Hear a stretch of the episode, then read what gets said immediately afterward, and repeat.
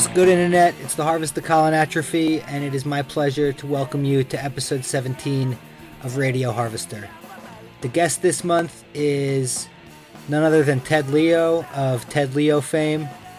And uh, this is one that I was looking forward to before I did it, and I felt good about it. Ted is someone whose work and just general personhood I have admired for, I don't know, like almost 20 years. And sometimes when you meet people that you looked up to when you were a teen and like continued to think were cool, it's hard because they can be not as cool as you thought they were going to be. And with Ted, he was as cool as I thought he was going to be. He was really affable and he's very smart and he's real charming, very well dressed. You know, just like a generally all around cool guy. And it, it made me feel good that I got to sit down and talk to him. And uh, it feels like, you know, we're doing this thing for a reason, all of us being punk. And that reason is so that I can meet Ted Leo. So, uh, yeah, listen, enjoy. We talked about a bunch of shit. We talked about clothes. We talked about Screwdriver Records. We talked about uh, Jersey and ABC No Rio and major labels and traveling. And we didn't talk about politics because this interview happened a year ago and it was just a different time. So, yeah, get it.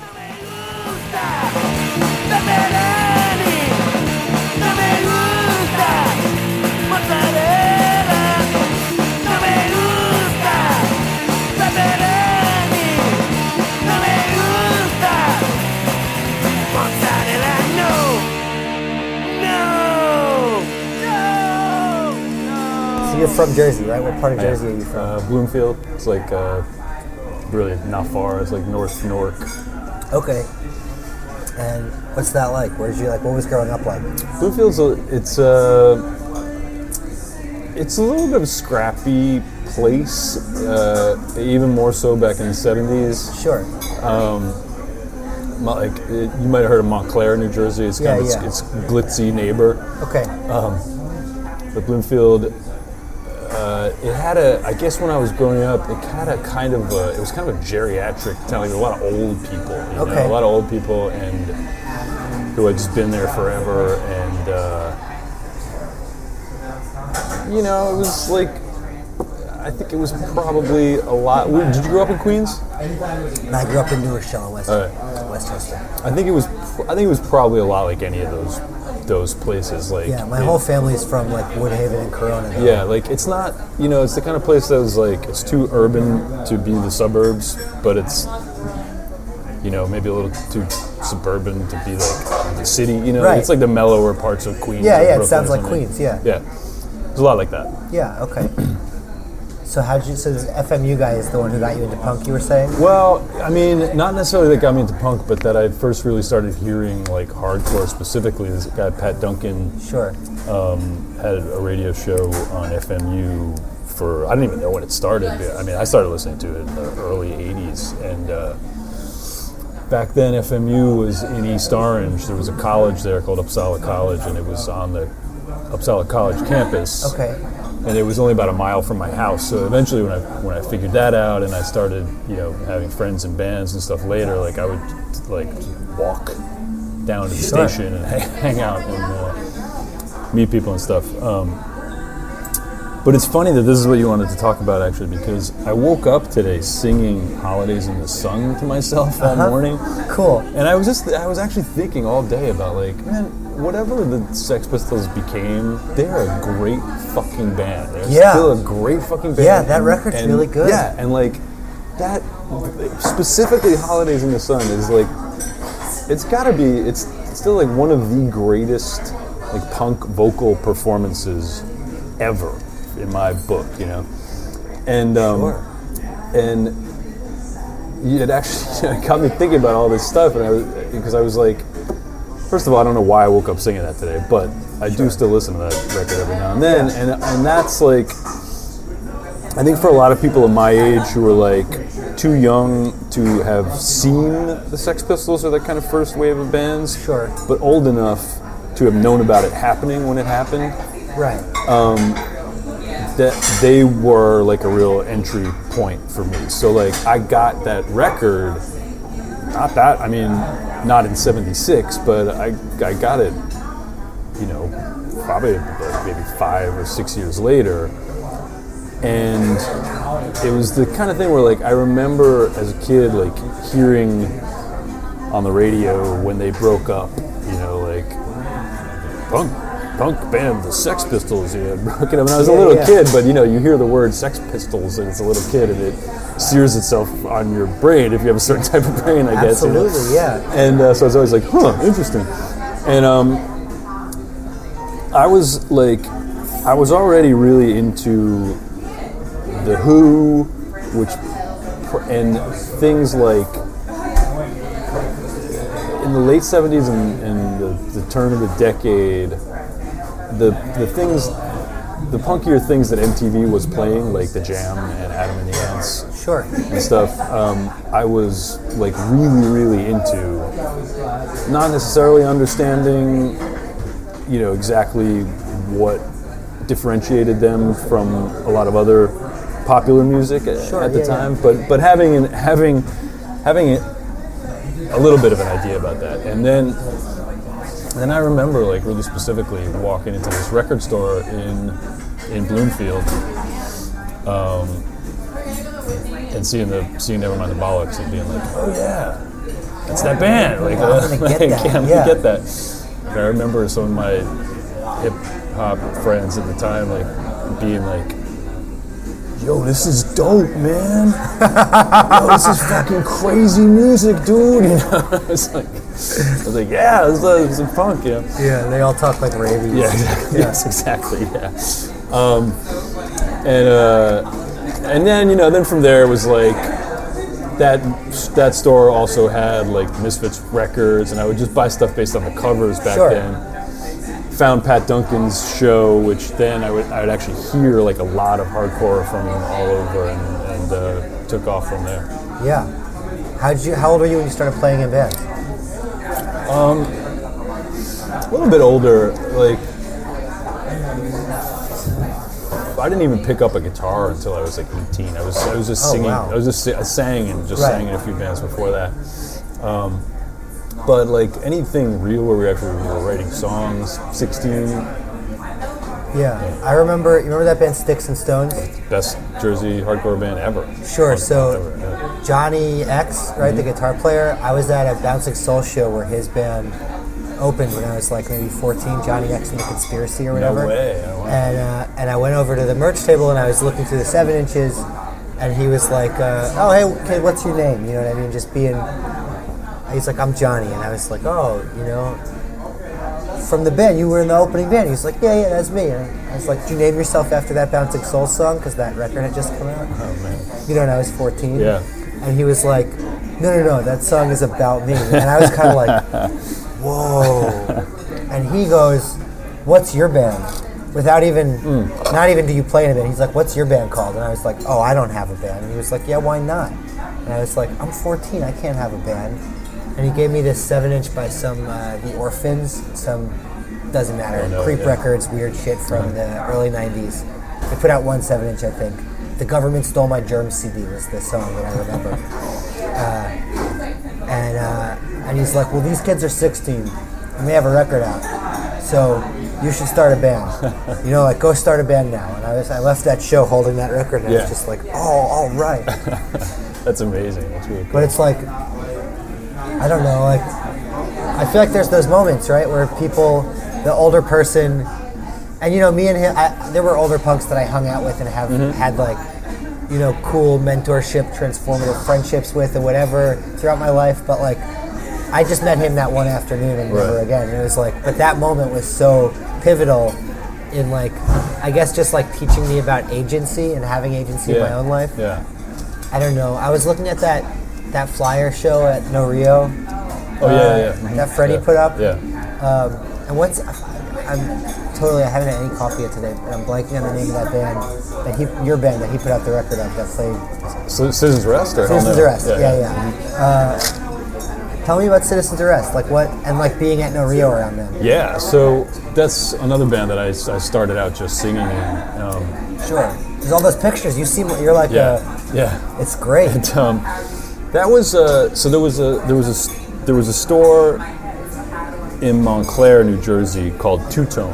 Okay. That was kind of like the punk hub of that that area. Like They you sold know, clothes too. T-shirts, clothes, stickers, some records. It was hair dye. You know, Closed like in the in the 90s, or is, No, is this is still open 80s, in the this 90s? Was it still open in the 90s? No, it uh, it it cha- it actually changed to a place to a place that did sell clothes, but it was a little cheesier. It was like it was called Romp and Stomp okay. after it changed owners, and it was a little more like a hot topicy kind of. Because there was joint. somewhere that used to advertise an MRR. Oh, yeah, it was that- in Jersey. That I, That- was Two Tone. Two Tone used to advertise all the time. I yeah. and I looked at those ads and I was like, oh, I gotta go to Jersey Yeah. to this cool place. That was a great place. It was like, uh, you know, Two Tone, Punks, Mod, Skin, Ted. You know, Yeah. all that stuff. And uh, it was run by these two older punks who, at, at the time, were already older punks. This woman, Roma, I forget her husband's name, but um, you know, they were they were great. They would just let us kids just hang around, you know, Sure. like listen to music, talk, and meet people. And um, uh, Daryl Kahan, who who was originally the drummer of Citizens Arrest, lived in Montclair, and he used to hang out there too. I just ran in, I ran into him there one time. We started talking about music, and Sure. you know, he was playing drums in Citizen in what became Citizens Arrest at that time, uh, and. You know, he was like, "Hey, I'm starting a band. If you want to, you know, like, starting this new band. We're looking for a singer." And I was like, Get in on "Yeah, okay, I'll, Sure. let's do it. So, uh, and it was me and him, and uh, the guitar player was this guy Giannis Kackers, who lived in Manhattan, and bass player was Joe Martin, who's uh, from Queens, Cool. and uh, um, I mean uh, Brooklyn. Sorry, he was from yeah, he's from he was from yeah, I think he actually grew up in like Sunset Park or Park Slope or something like that. Anyway, People used to do that. yeah, I know.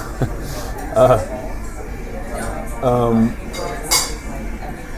yeah, so we started we started playing, and um, this is before ABC No Rio. Like the first show I remember playing with them might have been like downtown Beirut. It's club called Downtown Beirut. Um, that is no longer there. Other you know places around Jersey, out Long Island and stuff. Um, Sure. and uh, and then I actually I went to college, and this is a whole other story because I did that because I just like I was just in the shoot, you know, like I went to Catholic school my whole life, and it was Sure. just like now you go to college, you know, and um, and uh, so at the time, you know, we weren't we hadn't put out a record, like we weren't doing much, and I, I went to school in Indiana, so I was like, you know, I'm gonna be home from time to time, but like, if you guys want to, like, keep, I don't want to hold you guys back. If you want to keep doing stuff, um, and so that happened. That's when Daryl started singing. They got Pat on drums, and that's honestly like that's when Citizens Arrest became the band that it was meant to be because Sure. Daryl. Daryl needed to be on vocals, and Yeah. it be, became this whole other other thing. Like when we started out, we were we were like our whole our whole goal was to like de-metal our hardcore a little bit from where from where New York hardcore had been going. Like we were Sure, like yeah. we were actually like looking back to I mean we named ourselves after a negative FX song, you know. It was like we were looking back to like that kind of like SSD, DYS, the Boston-y, like early Boston super fast stuff. Yeah. Um, but then what happened when that when Daryl started singing was like it just turned into this new brutal, you know, like half crust power violence thing that that honestly like I was just like that's why when I did go back and, and join the band from time to time, I was just like, I was gonna play guitar. Yeah, like, I'm gonna step back. yeah, because Yeah. this is how it's supposed to be. You know? um, and uh, yeah, I mean that was that. It was funny too because for, for for as short a time as I was actually like in the in the band, you know, we did this one demo that like somehow went around the world and got got got a lot of people into the into the band. Sure. I, it was a really short period of time, actually. Yeah. It was like you know less than two years, and um, very funny but awesome that like I mean li- like to this day, especially in like Europe or someplace, you know, like tiny burgs in the middle of Germany, you know, like pe- people will will largely come see me only because I was the guy who was in that band, you know, in 1988 or whatever. you know. That's not today. Thinking about that, like, there's this band Gloss. Have you heard this band Gloss? Yeah, uh-huh. Okay, so they're like the best hardcore band playing right now. Right. Whatever. They're really cool. Um, they like they have a good pedigree. They come from all these other bands. They're like they've been in punk for a long time. Angry for the right reasons. We can all get behind it. Yeah. Right. Fucking killer songs. Um, and then there was like one day where everyone else from MRR at the, at the same time texted me and was like, "Have you heard the Gloss demo yet?" Wow. And it's like there's cell phones and there's Tumblr and there's Twitter and it's like I go online and there's everyone's talking about the Gloss demo and I heard Sadie was saying the singer was she was like, yeah, we went from having 100 plays to 10,000 in like four hours. Holy shit! Wow. And then you think about shit like that today, and it's it, it's not surprising. But then you think about like in, in 1988 that some hardcore band from Jersey slash Queens slash Yeah. Manhattan or whatever gets their demo all around the world in two years, and it really goes to show how. Uh, like what tight networks punks had. You know Absolutely, what I mean? it's true. Yeah, yeah, yeah. I mean, you know, this. It's interesting. Like, I, I'm not one to. I'm not one to shit talk the web and what it's the good things that it's brought, you know, at all. But it's also interesting when there's like when there's a, a, a limited number of outlets. Um, sometimes it can actually like consolidate a tight like a tighter scene in, Yeah. way you know i don't know for better or for worse No, I th- yeah, I think it's like I'm not I'm not interested in making a hierarchy or whatever, Right. but like there's things to there's things that were definitely I think I'm I'm just young enough to have the internet seem pervasive in my adulthood, but Yeah. just old enough to have had like the beginnings of my teenage years before cell phones right right or like AOL or whatever. Uh-huh. Like I learned about shows by getting a flyer at the record store, Yeah, like a normal exactly. person. Yeah, yeah. Or like by being handed a flyer at the show that I'm at currently. Or by yeah you, you, you know th- i mean that that was like the world of zines back then too is just like Yeah. so important in terms of like you know maximum rock and roll i used to read the thing that i really the thing that i love the most about mrr all through especially in the 90s i think was was uh, the scene reports you know because Sure. that's like how you found out about other bands from other places if they weren't touring on you know if they Yeah. And by the, are you touring like internationally by then? Like what's no tell because more about your musical trajectory. So yeah, so it was really stunted in a lot of ways by a lot of different things. Like it's this is the thing where like at this point in my life, like I'm relatively happy with who I am, so I can't necessarily say that I would go back and change anything. sure. But there's like going to college was it was they were the, some of the worst years of my life. Honestly, Did you was- finish? I did. I left for a while and I went back and finished. Um, and uh, it was like, you know, I, I did. You know, I started bands that that became something while I was at school with people that I met there. But, um, but you know, back here, all of my friends were doing things that I wanted to be closer to. Citizens Arrest, Born Against, Rorschach, like, all those people were like Sure. doing things that, um, you know, that I was always itching to get home to, to be a part of. Also, like, I was just like, I was, I can look back now and understand like that I was just, I was in a really like depressed, depressive state. It was, uh, it was just a, it was a bad time in a lot of ways. It was a, it was a, it was the wrong place for me to be in a lot of ways. I also like I had a ton of energy and I was too immature to know how to channel it or what to do with it, and I was acting out in shitty ways, and you know, like it was just, it was a bad time. Um, and I didn't do a lot with music until again like until you know other than listen to it and go to shows and stuff you know Sure. I started at Band Chisel in uh, I guess like eight like late '89. But that rem- that was with a guy from DC and a guy from another guy from Jersey, and uh, you know that remained really just like a spare time kind of thing. I think of Chisel as a Jersey band. Oh, yeah? Like, from what I, you know. That's interesting because I mean we were on Gern Right. when we started putting out records, but really we were at, we the band didn't start doing anything until uh, I, I had I I moved I left college for a while. I moved back here and worked and uh, did Hell No with the Citizens Arrest had just broken up. Did Hell No with those guys. Um, and was like the guy who was always, you know, who would like drive Born Against or Rorschach to and from the airport and be like, I gotta really, this is what I want to be doing, but I have to work now because, you know, and uh, um, eventually I went back and finished, and then I moved to DC. And Chisel was really a DC thing. Sure. Um,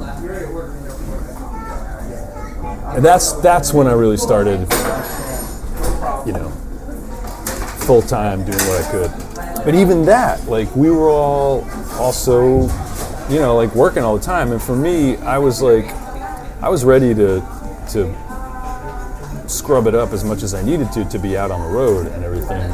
Sure. Um, but it wa- it wasn't always the case that we could make that work with the other guys in the band's schedules, and we never toured as much as I wanted to.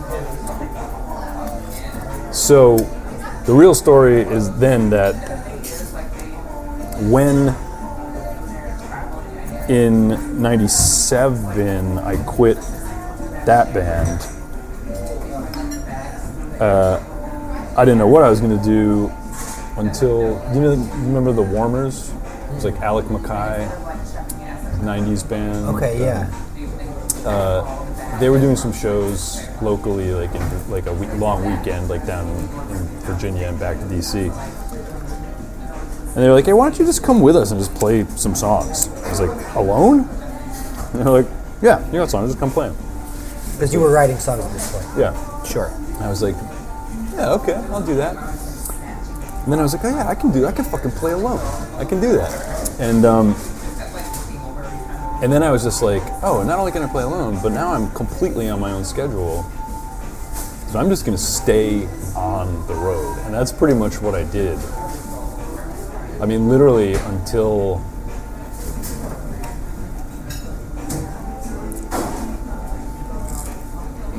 I don't think I really slowed down from like over 200 shows a year until like 2007. And over that time, me playing alone became the pharmacists. And, mm-hmm. and now here we are. Yeah. The Pharmacist Records came out on Dischord. Look out. Look out. Oh, wow. Right. Yeah, I did my first one that used the name Pharmacist as a solo record that was on Gern. Mm-hmm. And then uh, the first one that was like officially a band record was on Lookout. Oh, Look out. Did three records Lookout. That's a. That's so. That's funny. Yeah. I like that. That's great. For me, that was a really good time. Like Chris and Molly Neuman, who had mm-hmm. been in Bratmobile, and I knew her from DC and Bratmobile and everything. Yeah. we're running a label, and I know that, you know, I know that a lot of people look on that as a not a uh, not peak, peak lookout years, to put it mildly. sure. But and I'll say this, like I think with a lot of the other I think they signed. I think they. I think they signed a lot of kind of not. Don't ideologically necessarily in line. Uh, indie-ish kind of bands that maybe didn't work out, and that's part of why financially things went went downhill. Um, but I loved being on that label. I mean, for me, like you know, Op Ivy was huge, and um, and I uh, I loved everybody who worked there at the time. Um, you know uh, this SF band? This is my fist. Yeah, of course. Back then, yeah, Todd from like this is my fist was working there, and Uh-huh. like They would come play at this house right. uh, in Crown Heights all the time Hmm. that I my old band practiced at. Excellent. Yeah, it was. I, I thought that was that was a great time. Actually, we actually sold a, a lot of records during Yeah. that time. You know, it was nice. It was good. I believe it. I believe I like. Um, I love those records. I really like that uh, that EP with the Split Enz cover with that. Six months in a leaky boat. Yeah, Thanks. shit is so good. Oh, I think that's the pharmacist record that I I like return to the most.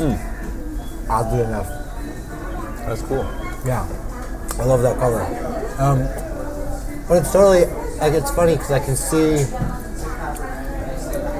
in the pharmacist and like the songwriting you did with the pharmacist, I can see how your like your entry point into punk was through like the jam and mm-hmm. like Yeah, kind of neo mod and new wavy stuff. yeah. Because it's like, I remember listening to those records at first. My friend Nate played them for me. I was like, he was like, "This shit is cool, man," and I was like, "Sounds like Squeeze." Yeah. And he was like, "Yeah, but you like Squeeze," and I was like, "Oh yeah, I do." you know? Yeah, that was you know that was interesting too. Like, because Chisel was even more. Chisel was even more like explicitly referencing of that stuff. You know. Sure. and um, but but we were hardcore kids. Like we played mostly hardcore shows still, you know. And um, I think that with anything, I mean, this might be a bit of an overstatement, but I think you can always tell, you know, based on how somebody approaches a live show, probably more than anything, like whether you have that shared history or not. Sure. you know? Yeah. Absolutely. It's, Well, it's it never felt inappropriate that we were doing what we were doing within the hardcore world still. Um, yeah. Yeah, and you know, ultimately, like with- even going back to like Susan's Rest, and the difference between me and Daryl is that like I can shout, but I prefer to sing. So It just seems like such a funny. I don't know. It's, so was there ever um, was there like backlash against Chisel? Like, did you guys get no, no, no, not at all. Um, people were into it? Yeah, I think for the most part they were. I mean, I think we were a little bit of an anomaly back then. It was like we were doing quote unquote melodic music, but like we weren't a quote unquote emo band, you know, Right. which would be the only other kind of way that people mostly would Yeah, will be bringing that in, you know. Um, um, but again, like I mean, when we played live, I mean, I think it was it was obvious that we were a punk band. You know? Right. It's just clear yeah. that you guys are punks. I would hope so. I mean, again, I'm, I'm speaking for people, and I shouldn't be, but like, No, I think. I mean, I think like the pharmacists were the were the band that helped me. I listened to only like the worst street punk hmm. for most of my adolescence, uh-huh. and like I, you know, I grew up with like weird, like art freak parents, so like I also listened to Sun Ra and shit, you Right. know, like weird Uh-huh. jazz. I remember trying to. I got a, I got a Spaz record, and I was like, "This is finally gonna freak my dad out." You know, I was like, "This is gonna get him. He's gonna, he's gonna not like this. I'm finally gonna find some music that he doesn't like." And I was listening to it in my bedroom, and he pokes his head in the door, and he was like, "What is this, Painkiller?" Which is a John Zorn project with Yeah. the drummer from Napalm Death, and I was like, "No, Dad." He was like, "You know what Painkiller is?" that's John Zorn, and the drummer from Napalm Death. And I was like, God damn it, Dad. how do you even know what Napalm Death is, Dad? Jeez. uh, but like, you know, so I did. I, I wasn't like exclusively punk, but like I listened to, you know, like Seventy Seven and like the Casualties Mm-hmm. Yeah. and uh, the uns, Unseen Mm-hmm. and all those like New York and Boston spiky hair Mm-hmm. Uh, bands that were big in the in the mid '90s, and uh, and I think it took me a while. Like, I very famously was told someone that the Stooges were too psychedelic. You know what I mean? Like, Yeah, I just I uh-huh. was not Yeah. interested in anything that Uh-huh. was even remotely interesting, and uh, and I feel like I think the pharmacists for me were were a way for me to like like a way for me to open that up a little bit and be Hmm. like, oh, these are punks. These are clearly punks, but this is not punk like I conceive of it Right.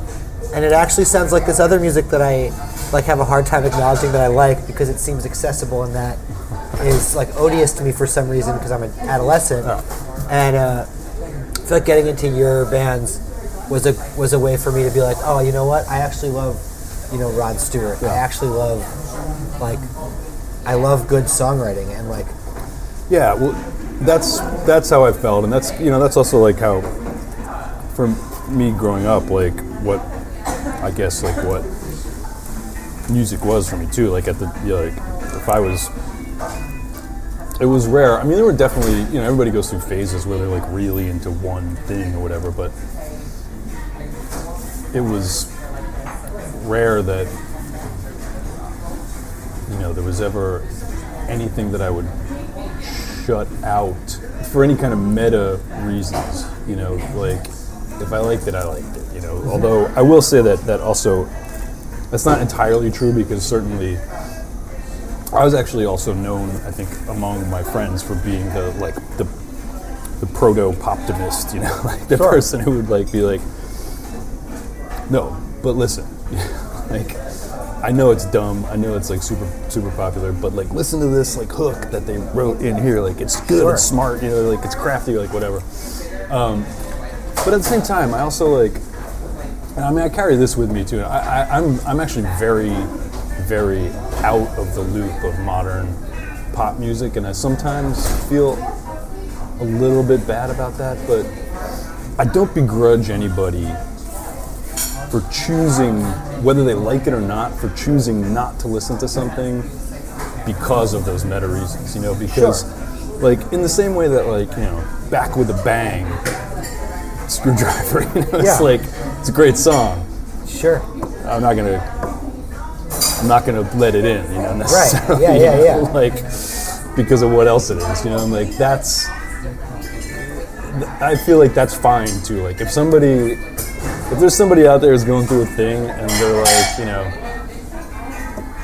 why do I why do I want to like support soft music right now? you know, or something Sure, like yeah, yeah. That's that's yeah, that's your thing, man. your go thing, you know, yeah, go through that phase. Absolutely, yeah. Or like, yeah, live your life. You know? um, it's it's totally subjective. you know. I think when I was like 12 or 13, one of like the moments of like, like oh how my idols have fallen or whatever. Mm-hmm. I was reading a Rancid were on the cover of Spin, and there was the there were like the like the the only hard hitting moment in the entire interview was the guy was like, "Yo Lars, what's up with all these Skrewdriver records that you own?" He was like, "Oh, you know, I'm just trying to keep them off the streets. You know, like better I have them here than." Uh, then some kid finds them. So like every time I see a Skrewdriver record in a record store, I just buy it to like get it off the streets or whatever. And I was I was 12 and I was just like, I mean, couldn't you just like just like break it or like throw it away? Yeah, I remember we used to there, there were like for, for forever, like for almost as long as I can remember. Like no no punks that I knew would shop at Bleecker Bob's because they stacked they stocked uh, Skrewdriver records. I actually um, I actually I finally bought a bootleg of the, the first record about 10 years ago because at a record store in Eugene, Oregon. I found this bootleg of it that all the proceeds were going to an anti-fascist organization. I was like, all right, now I can own, now I can own this. Also, that's the kind of thing where like, like as a piece of punk ephemera, you want to own the the boot of the Mm-hmm. Yeah. Skrewdriver record that Yeah, the like the. Uh-huh. ARA put out or whatever. Like when Century Twenty or sorry, Forever Twenty One was selling flipper shirts Oh for god, like yeah. two weeks. Yeah. There was a um, Marc Jacobs did a shirt with the agnostic front, or no, it was the Skrewdriver boots. Right. Uh, No, wa- wasn't it the? I thought it was the agnostic front. Was But, but it's the same front? thing. It's yeah, kind of the same, thing. Yeah, Yeah. it's basically the same. I think it was actually the exact image from the that one Skrewdriver, like the third Skrewdriver record or whatever. You know Zach Lopez? Zachary Lopez. Of course. When that happened, I remember having a big, long. We had a big, long conversation about flirting with fascist imagery. You know, everything like everything from Joy Division to uh, Iceage. You know, Sure. And, uh, it's a weird, weird thing. Well, I mean, they look cool, Yeah, right? sure. I get it. And I could give you some bullshit like as a but as a Jew, but like actually I don't I don't feel anything like that. But I, I just think it's dumb. Yeah, yeah. I mean, that's that's actually another.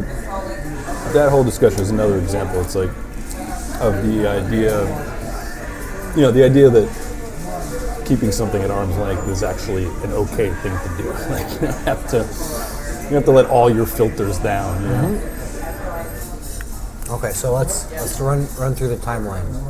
You're a teen. You're into. How'd you get into punk in the first place? Just like you told me this. I was just, I was just, I was a music. I mean, I would just, yeah, was, I was really into music. music, and I was just listening. Like, I, my dad actually took me to see Adam and the Ants at the Capitol Theater in Passaic in like 1980, my first concert. And um, yeah, I was just, I, I just consumed music. Sure. You know?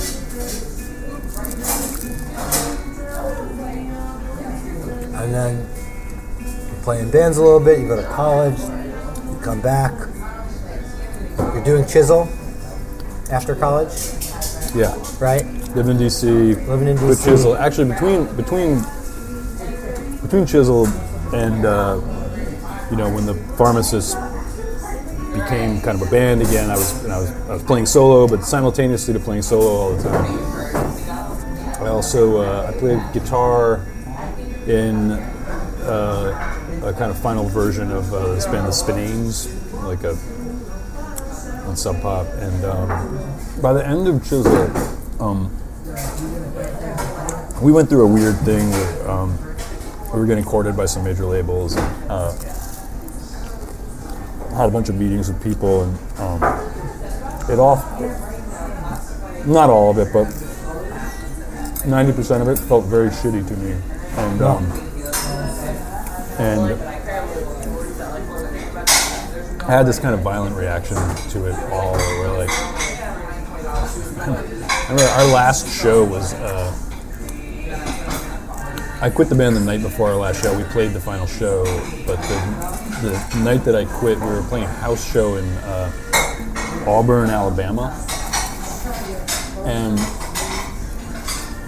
you know, it was this thing where like guy who was supposed to bring the PA like never wasn't showing up, and we were sitting around for hours, and I think I actually had a, like a mini breakdown kind of thing because I realized that like I just I'd been sitting on this porch just like staring at the ground for hours, you know. Sure. And I finally was like, I think I was just thinking to myself like, well here you know here's the thing like if you're making a shit ton of money, you can excuse all of the other things that are wrong about your life or what you're or what you're doing, you know. Um, if you're having a lot of fun, you can do the same thing. I, I had neither at Yeah. that time, you know, and I was like, so what am I doing? Like, where the fuck is this going? You know, like Yeah. we're not talking to each other, we're not listening to the same music anymore, like we don't have the same goals, we're not making money, we're not having fun. So I was just like, after tomorrow, I'm done Right. with this. you know. Um, and uh, so that happened, and um, and then I think in a in a in a in a pivot to like to fuck, fuck indie world, you know, or whatever. I uh, I started this band with my little brother Danny and this guy Sean, who had played in bass in the Van Pelt with my other brother Chris, Sure. called the Sin Eaters Okay. that um, was more of a it was it was a very it was a very punk band like it was Yeah. you know uh, we we actually this this thing burned so hard and fast that I think it lasted less than a year but we met we toured Europe during that time without a record because we had, I had started setting up a chisel tour of Europe and I called the guy I was like yeah we broke up he was Scottish and he's like oh well uh, uh, you doing anything else? I was like, yeah, actually, I just started another band. He's like, oh, we'll do that then. I was like, okay. Cool. So, Yeah. We played like two shows in the two or three shows in the states and uh, 49 in 50 days in Europe. So- Okay. but um, you know that was that was a real like I'm fucking I'm fucking singing singing about politics and issues again. Right. I'm making aggressive, no like no wavy, crusty like crassy music. Yeah. This this is how I fucking feel, you know. And it was it was great, uh, but it burned out very fast. Yeah, that's real. yeah, Is there? Did you guys record? yeah. There's there's like a demo. Yeah. Cool. I'm gonna. I'll download it tonight off uh, the Pirate Bay Do it. or whatever. Um, cool. That's cool. So then you come back and you start doing, and you're driving Alec's band, and he's like, "Come play a show or whatever." Oh, I wasn't even driving them. Like that, this, that was actually that actually happened before this. Like Okay. I, I had already started This was playing during solo. Chisel. Um, No, it was it, well, no. This is all. This is all happened between in like a little. yeah, between like May and September of, Okay. of '97. In May, I quit Chisel, and in June, Alec was like, "Just come play some songs." Yeah. Sure. By July and August, I'd started the Sin Eaters, but I was also I was also keeping I kept playing solo Doing shows. solo stuff, right? And then when the Sin Eaters stopped, I solo stuff kind of really took off full time. So when you start touring, you're just like touring 200 days a year. How are you? Is that you weren't working presumably, right? You're just like subsisting. Yeah, off and on. I mean, I was I was temping when I was home places. Sure. And, yeah, yeah. That's very. Uh, it like. It's so different, but also like reminds me so much of early Against Me Oh yeah. in terms of just like let's just put this piecemeal tour together as it happens, Yeah. you know. Yeah. Um, and I, you know, when I, I was doing for a, a few years, I was touring alone, alone, alone. So that's Right. a lot easier to make ends meet. Right. You Exactly. know, actually, you know, afford a hotel room every now and then. Yeah. Yeah, I think I heard a funny story from I think my friend Rimo in Pensacola, who's in uh, he was in that band This Bike is a Pipe Bomb. I don't know if you Uh-huh, yeah. remember that guy. He owned that end of the line cafe or whatever. yeah, yeah, yeah. I mean, I, But, I, I uh, don't think I know him, but uh, He was like uh, he was talking about the first time you came on tour to Pensacola, and he was like hot. And it was Pensacola, and he was like, yeah, and he was wearing this this like smart little jacket and this little polo shirt, and, and I just sat down and I said, so uh, so are you a skinhead or what? And uh, he was like, no, no. Oh no! And I was like, "Oh, so you're a mod then? That makes sense." And I just, um, he also, him and Cometbus became friends during a Crimpshrine tour where Paul had quit the band and it was just Jeff and Aaron Uh-huh. in Pensacola, and uh, they had just gotten lice like two days before, and they had both shaved their heads. Right. Thank you so much. There's a card in here. Oh yeah. And. Uh, there was these they were both sick and it was like raining and they were just like walking around downtown like holding each other oh my god. and uh, and Rimo went into the like coffee shop or wherever where the punks were hanging out 85 or whatever in uh, Pensacola 88 or whatever and was like yeah so uh, there's these two gay skinheads in town from California with this band I think I'm gonna go check it out you know he I think like because that part of the country had like like some real rough Yeah. uh, Nazi Yeah, I'm sure. uh, shit. I think they're like extra on guard. Yeah. But we had that shit. We had that shit here in the '80s, man. yeah, totally. like in the '90s at No Rio, there was Nazis from upstate that would come like every so often, just like be hanging out with knives outside the show, Yeah. trying to stab people. So nuts. In New Jersey, there was there were two big Nazi groups. There was NJS, North Jersey Skins, Right. and SJS, South Jersey Skins. Wow. and uh, I had some friends from down at the shore uh, who were. It was like living in the Warriors in the fucking Jersey Shore. Like they were just in constant battles with these, with these guys. Thank, thank you. It's very British, right? Like Yeah. Punks and skinheads It's battling true, at the seashore. Yeah, yeah, Like, you're no right. wonder yeah. you dressed the way you did. yeah, yeah, yeah. It was like it was some nutty times. Like there was there was a bunch there were a bunch of Jersey Shore straight edge kids who I knew who like would carry uh, you know pool pool balls like billiard balls around in fanny packs because they were always being attacked by these by like SJS kids and stuff. Yeah, it was brutal. It was really weird. Like the Jersey Shore. You, you know, talking about ABC No Rio, like it was interesting how that coalesced. Like a lot of people, right about the same time, were like, "I can't fucking go to these CB's matinees anymore." Like I remember, uh, it was like the Gorilla Biscuits like record release show at CB's or something, and this guy Minus, you know, you know Minus, he was he was I can't remember if he was DMS or Sunset's thing, but he's like still around, I think, but he um he had he was swinging a hammer around in the pit, you know, and I was just like, Yeah. like I'm I'm I was like I what when did that record come out? '89. I was like 19 or something, Sure. you know. I was like I'm I'm already too old for this shit. You Yeah, know? who needs this? Like, this is ridiculous. I remember like a, a early Super Bowl of hardcore. It was like Warzone, Cause for Alarm, like all, these bands at, at uh, what was then the Ritz, that's now Webster Hall, and um, just like seeing some long hair just get, like get fucking like his nose broke by somebody kicking him in the face and just like shit beat out of him. It's just, Yeah. it's just like I can't, I, I can't do this, man. And then the first time I went to ABC was before they moved the shows upstairs. They renova- but it was before they renovated the basement to have shows down there. So it was like just in like this rubbly basement, and it was Born Against really early on. Probably because Daryl was still playing with them, so he must have been like, "Hey, I'm playing in this new band." And it just, Sure. so, yeah. And then uh, then you meet all these people who are like. You're like, oh yeah, well, this is where all my people went, you know. Like, this is Into great. this gross basement. yeah, yeah, I love it. Yeah, I actually I had Freddie on the radio show talking Oh, about right. uh, the beginnings of the hardcore matinees. Because by the t- you know I start going there, those shows started in '91, I think he said. I think it was earlier than that. 90, Ni- 89. 90, Yeah. 89? Yeah, 90, I think probably. Um, right. So I start I started going there in maybe let's say '97. Mm-hmm. So I was 14, right? And to me, at that point, it seemed like something that had been going on forever. Right, You know what I mean? Like, and looking back, I mean, That is in- kind of a long time in, like, this- punk in the of chronology, these yeah. yeah. seven years is Yeah. huge, but like looking at it now, that it's been it's going on, you know, 20 Yeah. over 20 years. Yeah.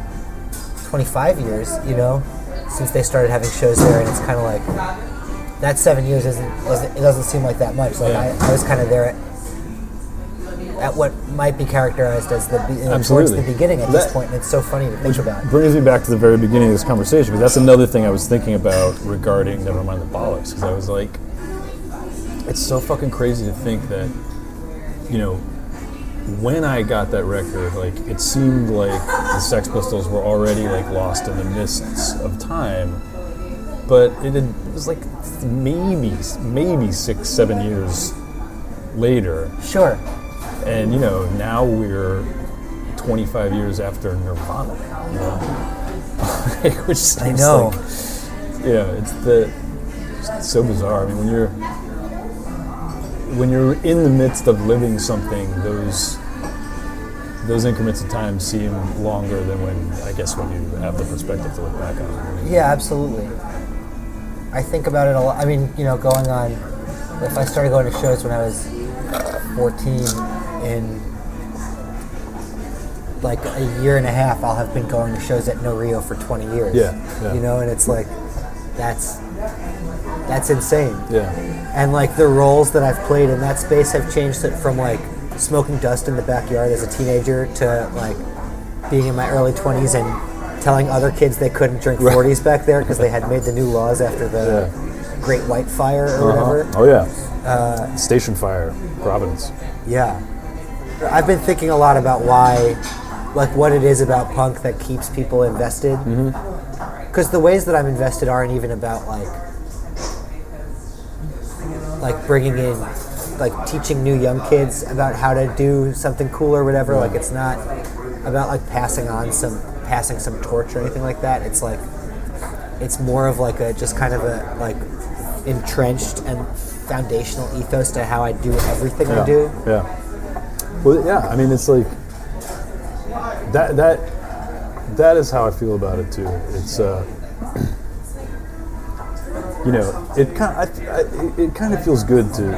I think it feels good. It feels good to me to to acknowledge that like I'm a lifer and I know a lot of other lifers. You Yeah. know, and it's it's nice. Like even even uh, even Aimee Mann, you know, I play Sure. this band with now. Like she, obviously most people know her from 'Til Tuesday, but she was in like weird, like no wave punk bands in Boston. bef- You know, before they started writing pop songs and became Yeah, oh, it's clear just like 'Til Tuesday.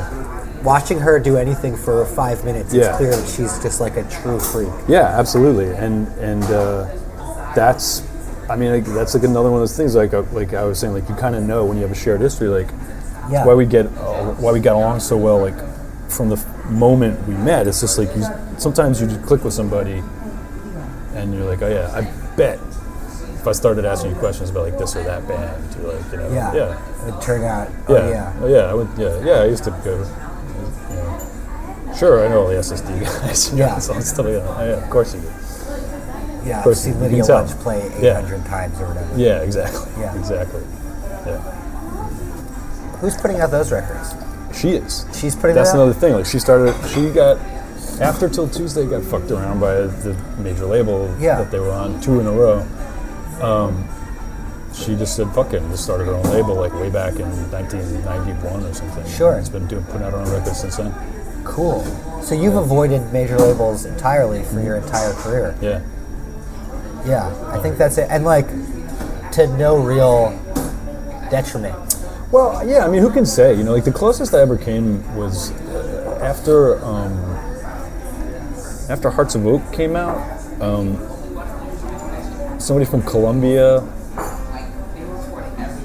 an A&R guy from, from Columbia, got in touch, and I, I went and met with him, and um, he was he was saying he was hitting all the right notes to get me on board. You know, like Sure. he was really just like he's like, we want to treat you like Springsteen.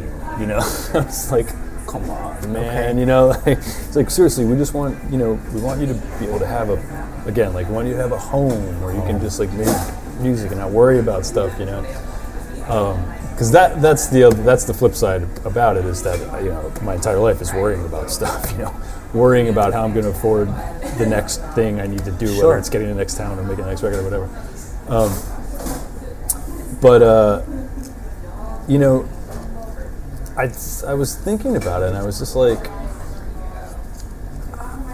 I'm already like I was already 34 at that point and I was like I don't, you know, I don't necessarily see how this is gonna like break through to some new audience. What I'm doing, Right.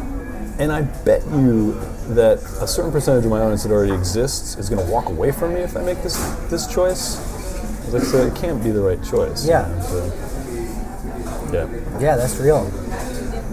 Yeah, I uh, my girlfriend used to work at uh, Millennia Millennium, some vegan restaurant in San Francisco. Yeah, Millennium. yeah. Millennium. Uh, and she, I told her that I was going to interview you today, and she was like, he always would come in with the best, the best vintage Harringtons, and he always had a crass button covering up the Fred Perry logo. That's true. I did do that. Yeah. It's funny, like re, re skinhead and mod stuff too. It's like I don't know. You know, once you get once you get hooked on that style, It's a really good style. it's hard to get out. Yeah. It's you know, go veer in different directions, but that center kind of always Uh huh. always holds. I think of like I think of I I I definitely have a uh, an older older peace punk's heart, you know. Sure. But, Yeah. But uh, but um, yeah, I, I I gravitate toward the hard mod. Whatever. I mean, have you seen Steve Steve Ignorant in the past four years? I Like haven't this? actually, yeah. I just saw some crass documentary, and Yeah. it's like he's in a fucking bar wearing a Fred Perry with a shaved head, Right, watching a football game. you know? Yeah, It's like that's one of the ways you can you can grow up, look like an adult, Yeah. but also signify that you're like involved in countercultural activity. right. It's kind of true. Yeah. There's only so many options That's if right. you don't want to become a Seriously. rockabilly. I know, I know. I worry about that too. Cause like I also like, you know, if you like we're talking about we're talking about looks and stuff. Like, yeah, I don't, you know, like I don't know what the fuck to do with my hair because I don't want to shave my head. right. But this is all my hair does, and I'm really, I'm really afraid. Like it's, I'm really afraid of looking too rockabilly all the time. You know, Yeah, it's like I wake up and it's like this. You know, it's like all. I think it looks it looks power pop on you though, so you don't need to worry. Alright. Take that. You know what I mean? You don't. Yeah. You, if you grew it a little longer, you might you might have to like be veering towards rockabilly. But I think you're good. You're good for That's now. funny. man. Yeah. Also, like, just don't wear creepers, and I think you're safe. No. Or uh, or Doc Martens wingtips. I actually have. I actually just recently got like a. They're not creepers, but a pair of like kind of pointy faux suede Yeah. Of shoes. But you gotta wear. You gotta wear them with a suit Only. so that you look power pop. Yeah. Because Yeah. if you wear them with your jeans, Yeah. you look like you're going to the social distortion show. Exactly.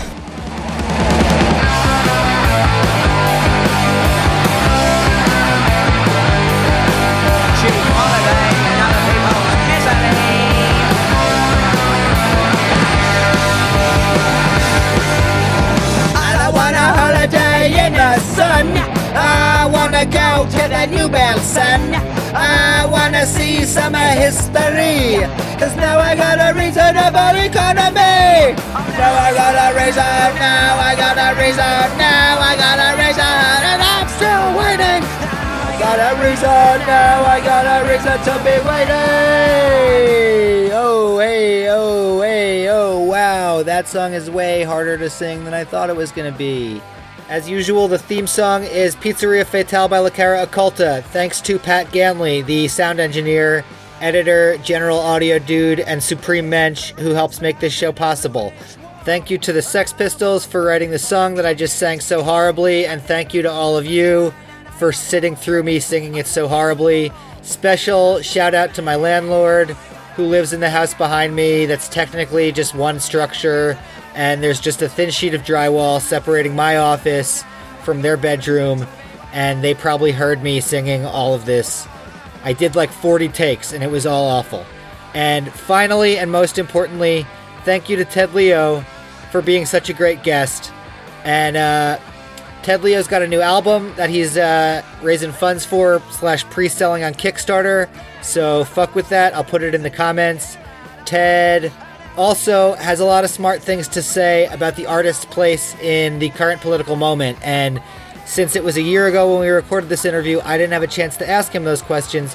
But luckily for you, some other dude did. And I just listened to it on a different podcast. I believe it was called This Week in Atrocity. And uh, it was pretty cool. And Ted has a lot of smart stuff to say. So I'll put that link in the description too. And that's it. That's all for this one. Uh, stick around for the next one where we have Kenya Robinson, incredible multidisciplinary artist, talking about uh, her art practice, how she got into the game, and uh, all kinds of cool stuff. And she is also incredibly smart and incredibly funny. And it was a real pleasure to sit down and talk to her. So I'm looking forward to playing that for you.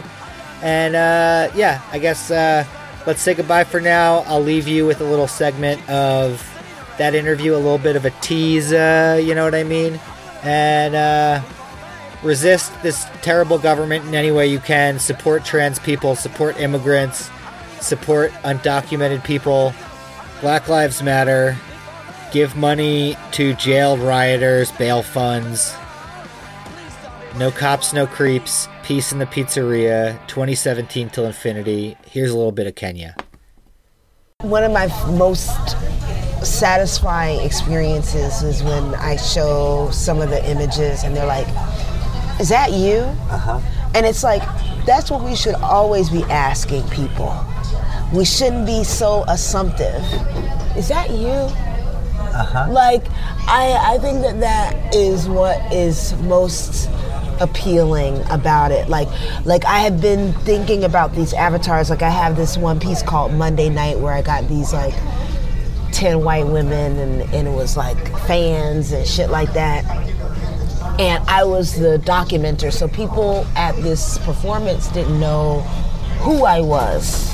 And it was like, as soon as I obscured my role, people opened up and got the communication of what I was trying to say.